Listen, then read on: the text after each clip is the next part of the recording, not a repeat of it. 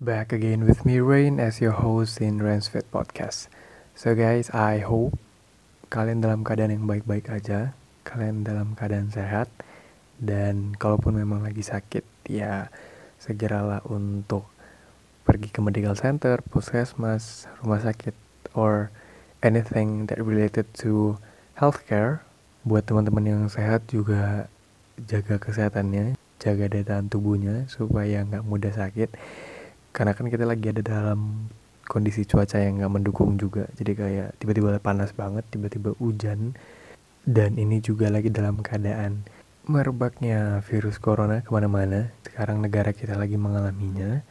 Dari yang cuma 2 orang confirm, sampai sekarang itu akhirnya udah 96 orang. Dari 96 ini ada 5 yang udah pass away. Jadi sebenarnya kemungkinan untuk sembuhnya masih banyak sih. Nah, karena kita lagi ngalamin masalah ini, so I think it's better for us to discuss about this problem, to discuss about this thing, sebagai bentuk awareness sih sebenarnya. Dan ini juga karena banyak yang terlalu panik karena masalah ini, dan I think itu merupakan sebuah hal yang reckless aja untuk dilakuin. Maksudnya kayak, you have to be panic, sementara lu sendiri nggak bisa lihat virusnya gitu. Yang cuma lu bisa lihat adalah symptomsnya. Mulai dari panic buying, terus yang kayak beli, kayak too much belinya sampai orang-orang juga udah kehabisan. Dan bahkan terakhir kali aku ke supermarket, kayak groceries gitu, itu untuk persediaan hand sanitizer sama masker itu udah sama sekali nggak ada yang jual, kecuali online. Dan aku juga datangin itu untuk nanya kayak persediaan vitamin C yang salah satu merek yang terkenal, sama untuk peningkat daya tahan tubuh yang warna ungu-ungu itu juga waktu itu sempat agak susah nyarinya. Jadi kayak harus dicariin stoknya dulu, kecuali yang online ya. Kalau online tuh kita bisa langsung pesan dan dapat ininya sih. Juga karena dari government Jakarta, dari gubernurnya udah declare kalau ini tuh dalam keadaan yang lumayan genting, jadi better untuk melakukan social distancing.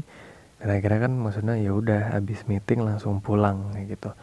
Dan langsung pulang akhirnya karena nggak tahu mau ngapain, ya udah buka Twitter dan lihat-lihat trending topiknya apa. Buka juga Instagram trending topiknya apa, Facebook juga sama. So tentang masalah ini, dan mungkin karena lebih enak di Twitter kali ya, kayak kebanyakan orang dengan mudahnya untuk menyampaikan aspirasi mereka di sana. Dan aku ngelihat yang tentang corona itu ada banyak banget hashtagnya.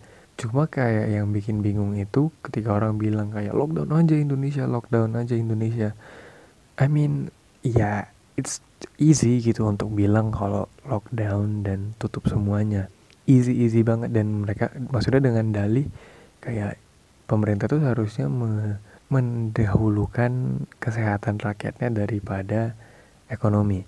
Yes, I do agree with that, tapi ada beberapa faktor lain yang harus kita perhatikan juga di sini. Jadi it's not about your thoughts, tapi kita harus bisa lihat dalam scope yang lebih besar dan mengerti kenapa hal tersebut harus dilakukan gitu. Dan dari presiden kita sendiri, Pak Joko Widodo, juga udah bilang kan ada beberapa hal yang harus di hide dari masyarakat. Jadi nggak semua infonya itu dikasih tahu ke masyarakat secara gamblang. Karena dari satu sisi ya coba aja bayangin, maksudnya baru 2 aja yang ketahuan kemarin, itu udah bikin orang panic buying, udah bikin orang yang kayak parnoan dan segala macam. Terus belum lagi gimana kalau misalnya dibilang ini kena, itu kena, ini kena, terus ya orang makin lama makin takut kan.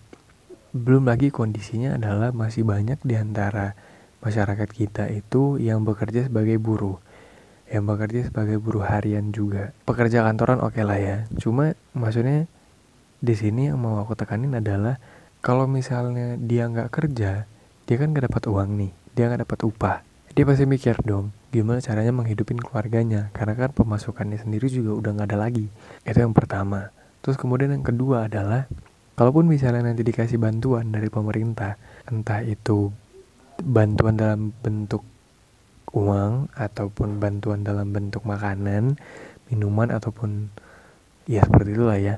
Maksudnya apakah bisa make sure kalau semuanya warga Indonesia ini bisa dalam keadaan tertib mengambil itu? Karena lihat dari track record yang sebelumnya, pembagian BLT aja tuh, bantuan langsung tunai, itu kayak aduh gak banget deh, kayak orang tuh udah rebutan antara mati dan hidup, pengen masuk surga gitulah. Apalagi dalam keadaan panik yang kayak gini, terus orang pengen berebut makanan, apalagi kalau misalnya di berebut lagi, jadi kan kayak semuanya pengen menyelamatkan diri sendiri, akhirnya chaos kayak dian. Siapa lagi yang disalahin? Pemerintah kan ujung-ujungnya. So I think itu memang udah decisionnya, maksudnya ya kita hormati lah ya decision dari pemerintah kita. Dan yang pastinya itu sebenarnya yang terbaik untuk kita juga, karena kan mereka yang tahu skala besarnya seperti apa dan resikonya seperti apa. Dan bahkan dalam masa genting kayak gini ada yang mencoba untuk membandingkan antara pemerintah yang satu dengan pemerintah yang lainnya. Maksudnya pemimpin yang satu dengan pemimpin yang lainnya gitu, kayak I mean why you have to compare them? Karena mereka punya pemikirannya masing-masing, dan itu juga ya untuk kebaikan bersama juga, untuk kebaikan masyarakat juga. Gini deh, kalau misalnya yang dibandingkan antara presiden sama gubernur, kalau misalnya presiden kan dia untuk skala yang lebih besar, dalam skala negara gitu ya. Apalagi kan negara kita Indonesia ini negara kepulauan, udah banyak pulaunya, banyak kotanya, banyak provinsinya, dan nggak semuanya gampang dijangkau kan. Jadi ada banyak hal yang harus diperhatikan di sana. Kalau menurutku ya, dari government, dari pemerintah Jakarta sendiri yang lebih transparan untuk membuka data-datanya. Jadi misalnya dari daerah mana aja yang terkena, di Jakarta Selatan berapa, Jakarta Timur berapa, Jakarta Utara berapa, Jakarta Barat berapa. Kalau menurutku sih cara berpikirnya adalah karena kebanyakan orang-orang yang di daerah Jakarta itu lebih teredukasi, maksudnya udah lebih tahu gimana cara menghadapin si virus ini dan penyebarannya. So, ya salah satu contohnya adalah ketika aku ke Warmindo, orang Indomie malam-malam. Jadi mereka tuh lagi, jadi kayak abang-abang ojek ini sama anak-anak yang di daerah sini tuh lagi pada ngomongin tentang penyebaran virus corona dan gimana cara penyebarannya, daerah mana aja, dan apa yang harus mereka lakukan. So, menurutku sampai lapisan masyarakat, maksudnya secara masyarakat luas itu udah mengerti gimana cara menghadapinya. Dan ya walaupun tetap ada aja yang panik ya, cuma kan belum tentu policy ini ataupun kebijakan ini jika dilakukan di kota lain akan sama efeknya.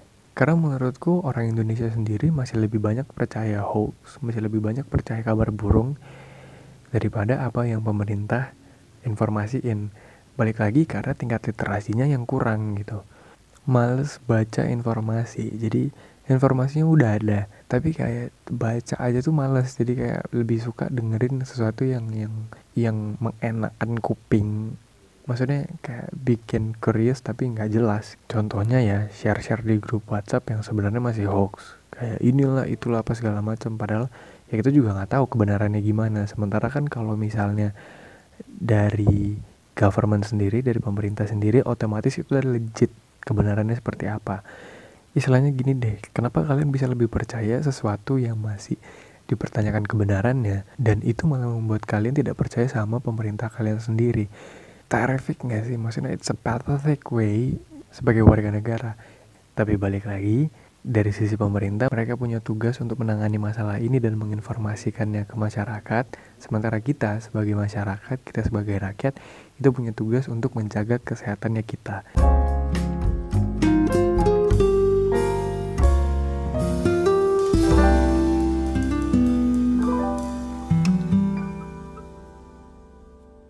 Dan kalau misalnya kita udah tahu gejala yang kita rasain itu hampir mirip dengan simptomsnya infeksi dari virus corona, iya segera hubungin 119 hotline-nya. Terus habis itu juga datangi fasilitas kesehatan pertama ataupun langsung rumah sakit yang berada di dekat kalian, ataupun daftar rumah sakit yang udah dikasih tahu dari pemerintah list rumah sakit mana yang ready untuk menghadapi virus ini.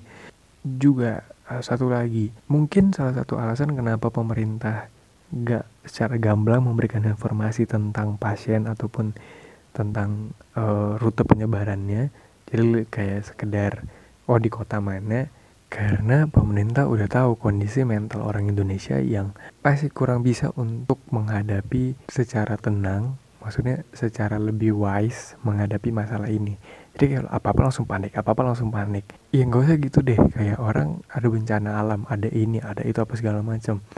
Kebanyakan apa? Maksudnya pada bilang kayak nyalainnya pemerintah, gara-gara pemerintah ini makanya ada banyak bencana alam. Well, itu gak ada korelasinya sebenarnya gitu. Maksudnya kayak apa sih gitu. Terus tiba-tiba dikit bilang karena ada ini ntar lagi kiamat. Jadi kayak ya I know, ya bentar lagi bakalan kiamat. Cuma maksudnya di sini adalah kondisi mentalnya itu loh, it's slightly change, gampang banget berubah dari yang kemarin ketawa-ketawa gara-gara meme virus corona yang orang Indonesia tahan lah, gara-gara makan kebanyakan makan mie instan, terus kebanyakan makan mecin, terus juga di banjir juga main-main, maksudnya main air dengan lagu Pesona Indonesia. Well, itu lucu sih sebenarnya.